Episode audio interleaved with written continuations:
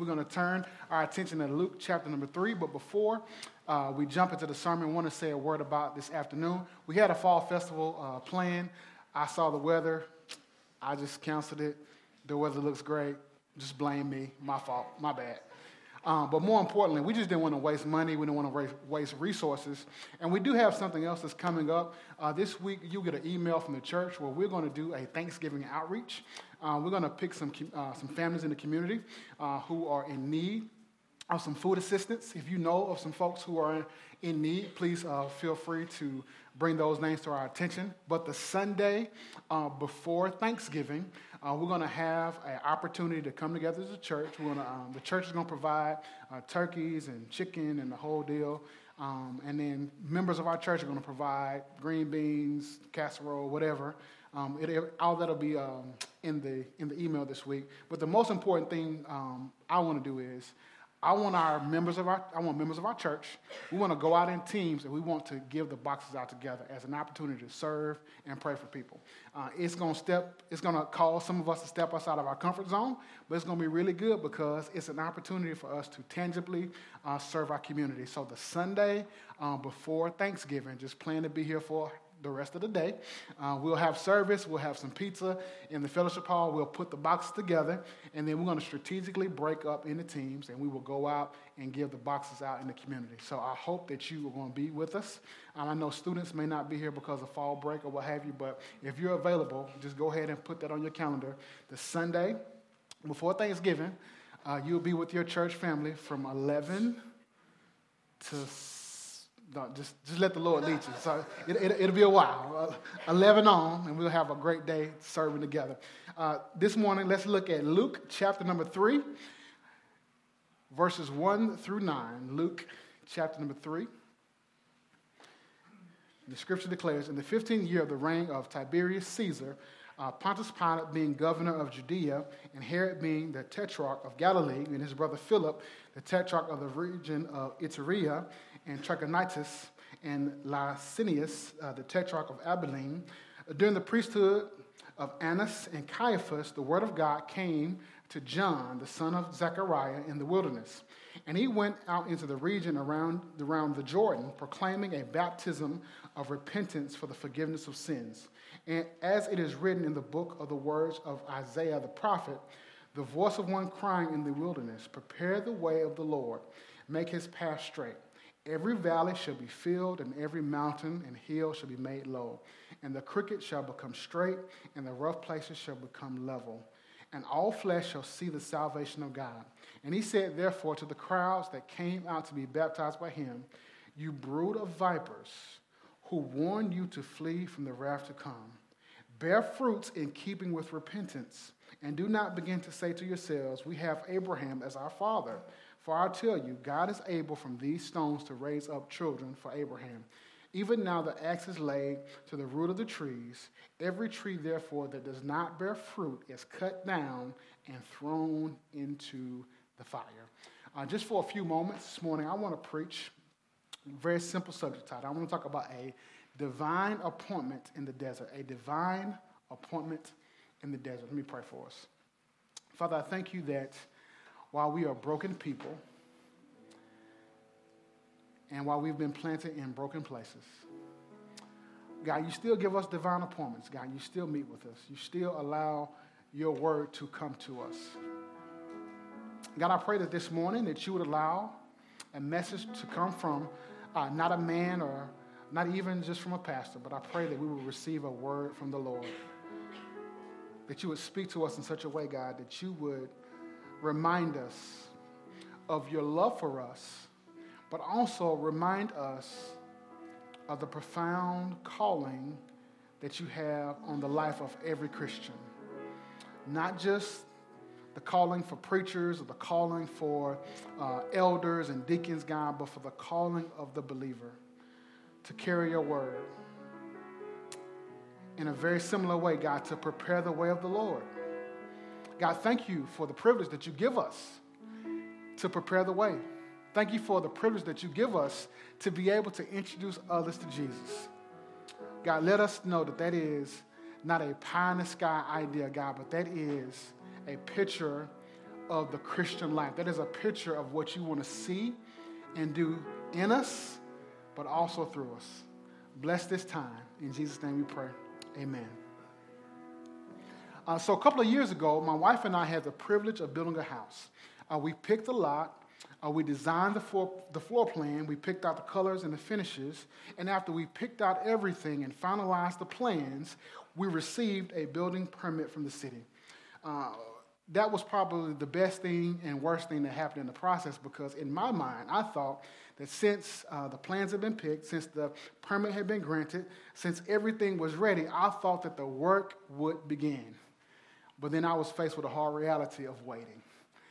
I remember getting the permit. I remember getting ready, getting excited, going out to take pictures. And I showed up the day after we got the permit. Wasn't no work happening. Next day, wasn't nothing happening. A week passed. 2 weeks passed. And I had to, humbly, I wish I could say I waited a couple of weeks to call my builder. But every day I would call him and I would ask him, bro, what are you doing? I'm paying you. Like, what's up, bro? And I can remember him telling me, Thomas, we've got to take the time to prepare the lot.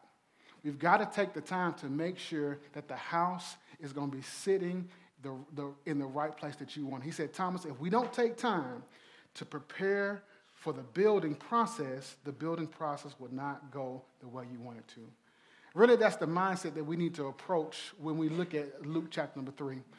God has revealed his plan. God has picked his messenger. God has picked his forerunner to prepare. But unfortunately for us, there is a significant season of waiting. When you look at the text, when you look at the passage through the lens of Scripture or through the lens of a chronological order, you will see that the beginning of chapter number 2 and the beginning of chapter number 3, there's probably around 30 years that have passed. At the end of chapter number 2 to the beginning of chapter number 3, there's probably at least 18 years that have passed. In chapter number 2, we hear about Jesus as a young person in the temple, and we know that his ministry did not start until he was in his 30s, so you see that there is a significant amount of time that has passed, which means that the people would have had to wait. The people would have had to have a season of waiting, on God to prepare, not just the way, but catch this, the Lord had to take the time to prepare the messenger. God was going to send John to prepare the way, but before John could prepare the way, God took some time to prepare John to be the messenger. It's a reminder for every Christian. It's a reminder for every believer that the Lord, before he will use you, will take time to prepare you. All of us, we want to instantly go into where God has called us to. We want to instantly be where we are. We want to instantly get to the end of the story. But I want to encourage you this morning that there's going to be some times in your life where the Lord has to cause you to wait and prepare before God uses you. Many times God will call us to a wilderness experience. And in that wilderness experience, God has to get your attention and God has to minister to you first before you can minister to anyone else. It doesn't matter what aspect of life you find this. It is true. Before a team plays a season, there is a preseason of preparation. Before a woman has a baby, there's a season of preparation where the baby has to grow inside the womb. Financially, there's a season of preparing for our finances. Like in every area of life, you will see that there's a season of preparation. It does not matter if it's a spiritual person or a non-spiritual person, a believer or unbeliever. There's no one in life that has instant success. There's no one in life who does not, who skips past the season of preparation. And in our text, we see a man who God was going to use greatly. We see a servant who God was going to use to prepare the way for Christ. But before God prepares the way through John, God takes time to minister and to prepare John in a place called the wilderness. There's a lot of us here today who have significant dreams, significant visions. You have significant thoughts that God has placed upon your heart. But I want to encourage you this morning, before God will use you to prepare that way, God will call you to be in a desert place. Because if God does not prepare you, you will never be able to be in a position where you are prepared to be used of God. When you look at the text, first we see after the divine appointment in the desert, we see the text tell us about the political climate of the day. Verse number 1 says, once again, in the 15th year of the reign of Tiberius Caesar, Pontius Pilate being the governor of Judea.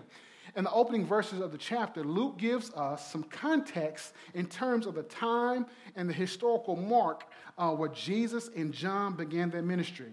John begins his public ministry in the 15th year of Tiberius Caesar. The Caesars were the rulers of the Roman world. Beneath the Caesars were the governors. Here in the context, it's Pontius Pilate. And beneath Pilate, there was these men called tetrarchs. They ruled the regions. Not only does Luke introduce the political hierarchy of the day, but he also gives us a picture of the religious hierarchy as well. In verse number 2, we see that the priesthood was led by Annas and Caiaphas. Luke gives us the entire civil and religious order of the day. Luke is telling us about the political and cultural climate of the day. He's telling us that they are living in a season of suffering. They are living in a season of silence, and they're living in a season of darkness. We know that there was silence because there was something called the intertestamental period between the last book of the Old Testament and the first book of the New Testament. There was several hundred years where God did not send a prophet. There was silence, essentially, from the Lord. John's ministry begins during a time where people had not openly heard a word from the Lord. The priests and the procurators were trying to vie for power, while the people desperately needed a leader. They needed a spiritual leader, so there was silence there. But there was also darkness. Under Tiberius, his reign was marked by cruelty and treachery. The region was broken. The culture was marked by paganism. The people were marked by morally corrupt leaders. The system was corrupt. It was broken. And I want you to catch this. God made a decision to plant the gospel into a broken place. God made a decision to plant the gospel in a place where there were morally corrupt leaders, where there were imperfect leaders. God makes a decision to plant the gospel in a place where it was needed most. I think I need to say a word here about how and why God plants the gospel. It's easy for us as believers in 2019 to think that because of our culture, because of our moral decline, that the gospel is no longer relevant. It's easy for us to think that if we had more godly leadership, if we had a culture that was more affirming of Christian values, that it would be easier for us to preach the gospel. It would be easier for us to make an impact on the world. I want to stop you and say it this way. This is not a country that is more ungodly than the old country. We're not living in a time where this country is more ungodly today than it was 50 years ago or 100 years ago. I know that offends some people, but let me just go ahead and make it clear. We live in a day and time where our culture says that, oh my God, abortion, oh my God, homosexuality, these things are just so morally corrupt, I cannot understand how and why God would allow these things to happen. As if to say that we used to live in a country that was devoid of moral corruptness, that we used to live in a time that was devoid of sin. I want to just put this out here. There's never been a time in this country where sin was not rampant and prevalent. If you don't think that's true, just look at it from this perspective. Go back 50 years when people in this country did not have their rights. We weren't slaves, but we didn't all have the right to vote. Go back 150 years or 200 years in this country, in these United States of America, when people could own another person. Like, if we think that the days we're living in today are more corrupt than those days, you do not understand sin and you do not understand the gospel. There has never been a time in this country, there's never been a time in this world when we did not need the gospel. I want to say it this way. Since the fall, since sin entered the world, there has never been a time where the gospel was more or less needed than it is right now. If we think that because of certain sins that we have not, if we think that because certain sins are more prevalent that offend us, if we think that the gospel is more needed now or less needed now, then we miss the understanding that God has a perspective of sin different than us. When God sees the world, God sees a world that is broken. God sees a world that is in need of a Savior. And if we don't see it from that perspective, we don't understand the true gospel message. The gospel was not needed. The gospel is always needed because the gospel message is what transforms lives. Because of sin and because of brokenness, the reality of it is, light will always have its greatest impact in places that are dark. I want to say that again. If you think that you just need to be on this island to yourself, if you need to be just secluded and separated with only believers, you don't understand the power of God's light on your life. And yes, as believers, the church is the ecclesia. We are the called out ones. Yes, we are to be together. Yes, we are to shine our light for God's glory. Yes, when we come together, this place should be bright. It should be shining because we are here to magnify and glorify the Lord. One of the greatest things about this place is the more we come together, the more we magnify, the more we glorify the Lord. It is amazing for us to be together. It's amazing for us to do life together, to be challenged by one another, to be encouraged by one another. That is amazing for us to be able to do that together. But we need to leave this place. We need to leave the four walls of this building. We need to leave and understand that God desires for us to be light in the midst of dark places. God desires for us to shine our light so that he can receive honor and glory. Go with me quickly to Matthew chapter number 5. Matthew 5 verse 13 simply says, "You are the salt of the earth, but if salt has lost its taste, how shall its saltiness be restored? It is no longer good for anything except to be thrown out and trampled under the people's feet. You are the light of the world. A city set on the hill cannot be hidden.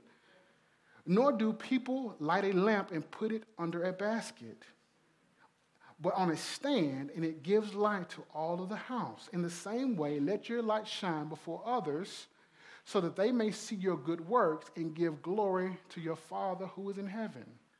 I love Matthew 5 because it reminds us to let our light shine, catch this, so that everyone can see we're right and they're wrong. It says, let your light shine so that you can put people down. Let your light shine so that you can judge people and they can feel guilty. Let your light shine so that you can beat people up to build yourself up. Of course, it does not say that. The text tells us we are to shine our light, catch this, so that God can be glorified. Anytime we shine our light, anytime, whether we're together or separate, anytime you shine the light of the gospel, it gives God glory. Anytime you and I make a decision to live in such a way where the world understands that our identity is found in Christ, where people understand that the gospel has transformed and has saved our life, it brings God honor and glory. And that's what life should be about. We want to make life about our honor, about our glory, about our fame, about magnifying ourselves, when the text is telling us that the gospel is needed because we always have a need to bring God more honor and more glory. So first we see the political and spiritual climate. It was brokenness. But secondly, we see in verse 2 a personal call. Verse 2 says again, "Then the priesthood of Annas and Caiaphas, the word of God came to John, the son of Zechariah, in the wilderness." In the opening of verses of chapter 3, Luke gives us the entire civil and religious order of the day. Under Roman occupation, we are left to think that the gospel probably should have gone to the movers and the shakers of the day. It should have gone to the power brokers of the day. Most of us think that the word of the Lord should have came to the priests. It should have came to a Caesar. But God's word came to John, the son of Zechariah. It's interesting to me to follow the gospel throughout Luke, and you will always see how the word of God or the revelation usually comes to the little people. It comes to the nobodies of the Bible. It comes to those who've been forgotten about and those who are left out, those who are forsaken. It doesn't come to the Caesars or even the priests. It goes to the shepherds in the field. It goes to the poor peasant girls. It goes to the old couple, to the couple that everyone had forgotten about. And when you look at the text, it's a reminder that God's word comes to Zechariah, a man who does not love the world, a man who does not follow the world, and one who is living in the wilderness. There is a key phrase in the text that we must consider. Actually, two key phrases in the text. First, it is, God's word came to John. That phrase is consistent with the prophets of the Old Testament. Secondly, the word came in the wilderness. Oftentimes, God sends his servants into the wilderness to prepare them for work in the ministry. By reading verse number 2, we know, catch this, that John was not sitting at home thinking, man, people need to hear me preach. Man, I bet I could draw a big old crowd. Man, people will be blessed by my sermon. Man, I know I can preach better than that guy, Thomas. Man, I know the world is waiting to hear what I have to say.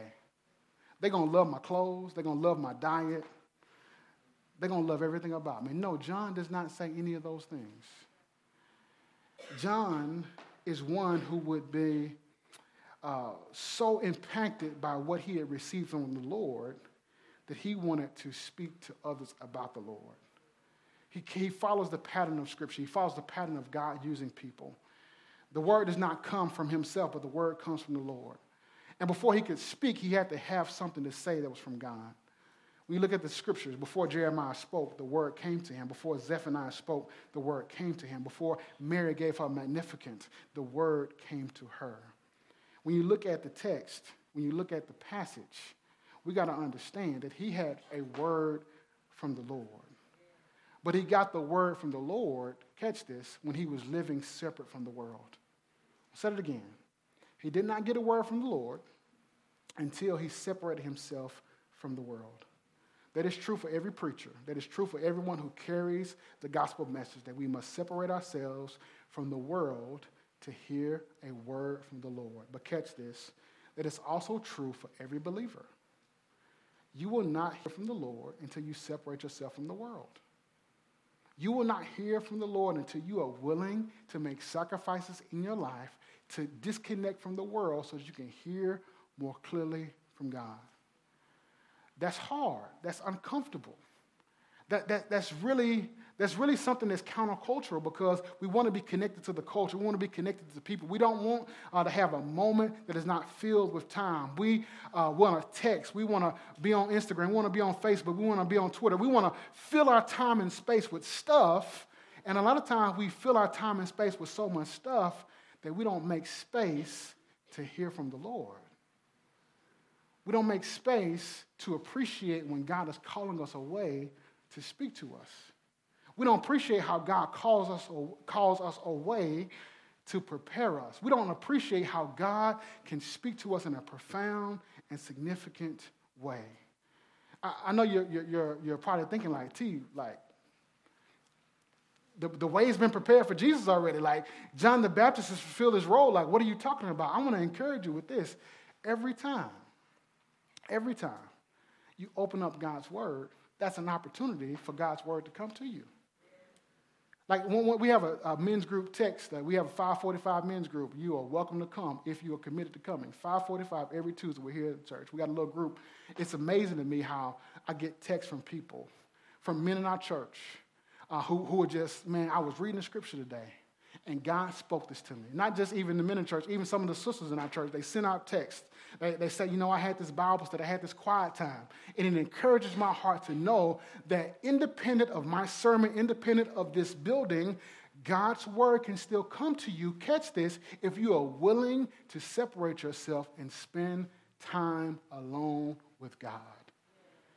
Many of us cannot speak for the Lord because we haven't taken time to hear from the Lord. I'm not talking about preaching in a sermon. I'm not talking about preaching in a pulpit. I'm not talking about planting a church. I'm talking about as a believer, before you speak, you need to be spoken to.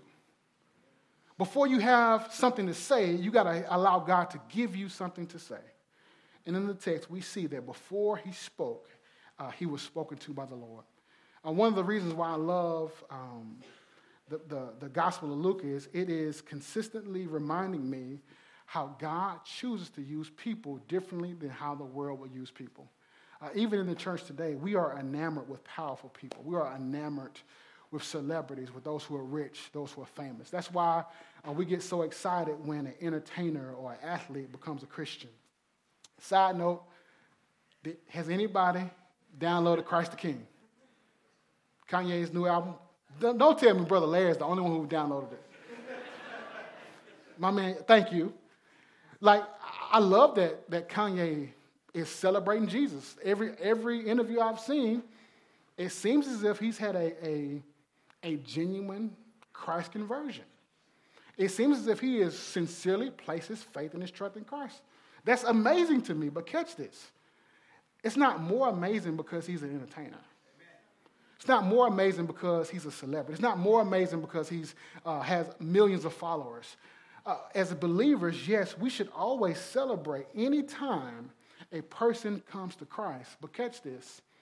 If we celebrate Kanye coming to Jesus more than the poor person, more than the unknown person, more than the homeless person, more than the nobodies, if we celebrate him more than others, then we've missed sight. We've lost sight of how God values and how God uses people. I love 1 Corinthians chapter number 1, verse 26 and 29. It says, "For consider your calling, brothers or sisters. Not many of you are wise according to worldly standards. Not many were powerful. Not many were of noble birth. But God chose what is foolish in the world to shame the wise. And God chose what is weak in the world to shame the strong. God chose what is low and despised in the world, even the things that are not, to bring to nothing the things that are, so that no human being might be able to boast in the presence of God." God uses the most unlikely vessels. That's a good word for me as a pastor. That God did not pick me because of my noble birth or because of my oratorical ability. God did not pick me because I was special. But God chose to pick me and use me because he wanted to show his power and his strength through my life. So first we see in the text the political and spiritual climate of the day. Then we see the personal calling of a man. But then lastly, we see the preaching content of the messenger. We see in verse number 3 simply says, "And he went into all the region around the Jordan, proclaiming the baptism of repentance and the forgiveness of sins." You see right here in the text, verse 3 summarizes the ministry of John. I love it because he doesn't do it the way the world would do it. If you look at the text, no modern church would pick John as their pastor. No pastoral search committee would entertain John as a candidate. No leading church growth model would say, follow the model of John. Here's his model. John says, first, I'm going to go to a place where nobody is. He says, I'm going to pick the most uncomfortable place where people are not going to be convenient. He says, I'm going to go to the wilderness, and if people come, I'm not even going to give them a place to sit. I'm not going to build a building. I'm going to meet outside. Secondly, he says, I'm going to dress in a way that's unattractive. He says, I'm going to avoid all the trends. John is like, I'm going to be a weirdo on purpose. Thirdly, he says, I'm going to speak offensively as I can. I'm going to be as confrontational as I can. He says, I'm going to try to insult everybody who's listening to me. Verbally and theologically, he says, there's going to be an assault. And he says, catch this, I'm going to make sure that every high official that hears me preach knows that I think that they have no integrity. And he says, I'm going to encourage the people to follow somebody and stop following me. I'm kind of exaggerating here, but when you look at it, no one would have picked to do the ministry the way John chose to do it. I love John's ministry because, catch this, John had one good sermon. John had one faithful sermon. And the truth is, God only gives us one sermon. Just so you know, as your pastor, my goal is to not be cool. My goal is not to be creative. I have one goal when I stand here. My one goal is to be clear about the gospel. My one goal is to expose you to the truth of the gospel. Every time we come together, whether I'm preaching or a guest is preaching, my goal is that we have an opportunity to be exegetically escorted through the text. so that you and I can be transformed by the truth of the text. Not transformed by Thomas's opinion, not transformed by a new program, not transformed or entertained, but our goal is to be so exposed to Jesus that we will be transformed. We catch the understanding that if you are exposed to radiation, if you're exposed to something toxic, it will have an impact on you. Like, I hope and pray that you are so exposed to Christ, that you are so exposed to the Bible, that you are so exposed with the truth that is here in the text. If you left out of here and there was a test, that there would be a clear indication that you had been in the presence of Jesus. Not in the presence of a person, not in the presence of a church building. My goal is to keep us in the presence of Jesus. John is preaching about repentance and faith, about repentance and forgiveness of sins. Repentance, catch this, is not simply what you're turning from. Repentance is what you're turning to. Repentance means a change of heart, a change of mind, and a change of direction. You should look at it this way. Sin is like a city we love to visit. We love going to that city because it's fun, because it's tempting, and it's exciting. Even Hebrews 11 tells us that sin is pleasurable for a season. Sin is fun. Like, if sin was not tempting, it would not be a temptation. But after we place our faith in Christ, and after we have a change of heart, the believer gets to a place to where we place sin in the rearview mirror. We still love it. We still enjoy it. We still desire it, but catch this, we are no longer pursuing it. That's the difference. A believer still has temptation. A believer still has struggles. A believer still desires to go visit the city, but a believer is one who is no longer pursuing the sin of the city. We are pursuing the Savior who removed the desire and removed the power of the sin from our life. When you think about it from this perspective, catch this. In those moments when we struggle, in those moments when we have to fight sin, we have to rest in that and rest in the reality that we've been forgiven because of what Christ has accomplished for us on the cross. When I struggle with sin, I struggle knowing I am loved. I struggle knowing I am accepted. I struggle knowing I am no longer a slave to sin because of what Christ has accomplished for me. I am now a son or a daughter of God. I'm no longer expected to perform for God or to impress God. I'm now called to trust God. And a part of trusting God, catch this, is pursuing God. A part of you trusting God is a desire and a decision to pursue God. Repentance is good. Turning away from sin is important. But I want to tell you what's more important.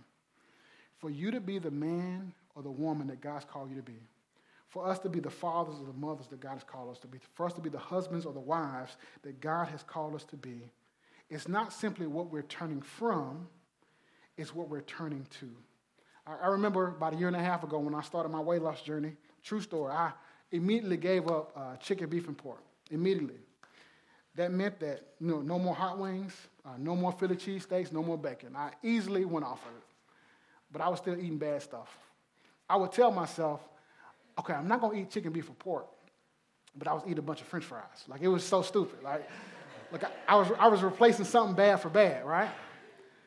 My life did not begin to change until I substituted, until I not only turned away from the chicken, beef, or pork that was unhealthy, but I started replacing it with things that were healthy.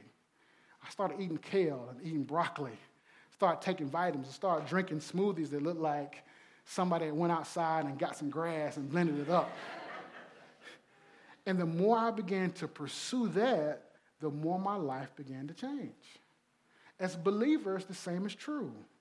I'm thankful. I'm proud of you that you are no longer doing certain things. I'm proud of you. I'm thankful that you're no longer hanging out with certain people or living by certain principles. But catch this, good is not good enough when God expects better. The better that God expects is your pursuit. The better that God expects is you pursuing the Lord. So I got to ask this question this morning, not to put you on the spot, but to help us all grow. now that you've turned away from sin, what are the things that you are constantly turning to? Like, what are you turning to? This morning, like what are you, I know you've turned away from sin, but what have you turned to? My question is, like, what you're turning to, is it found in the bottle or is it found in the body of Christ? Like, what are you turning to?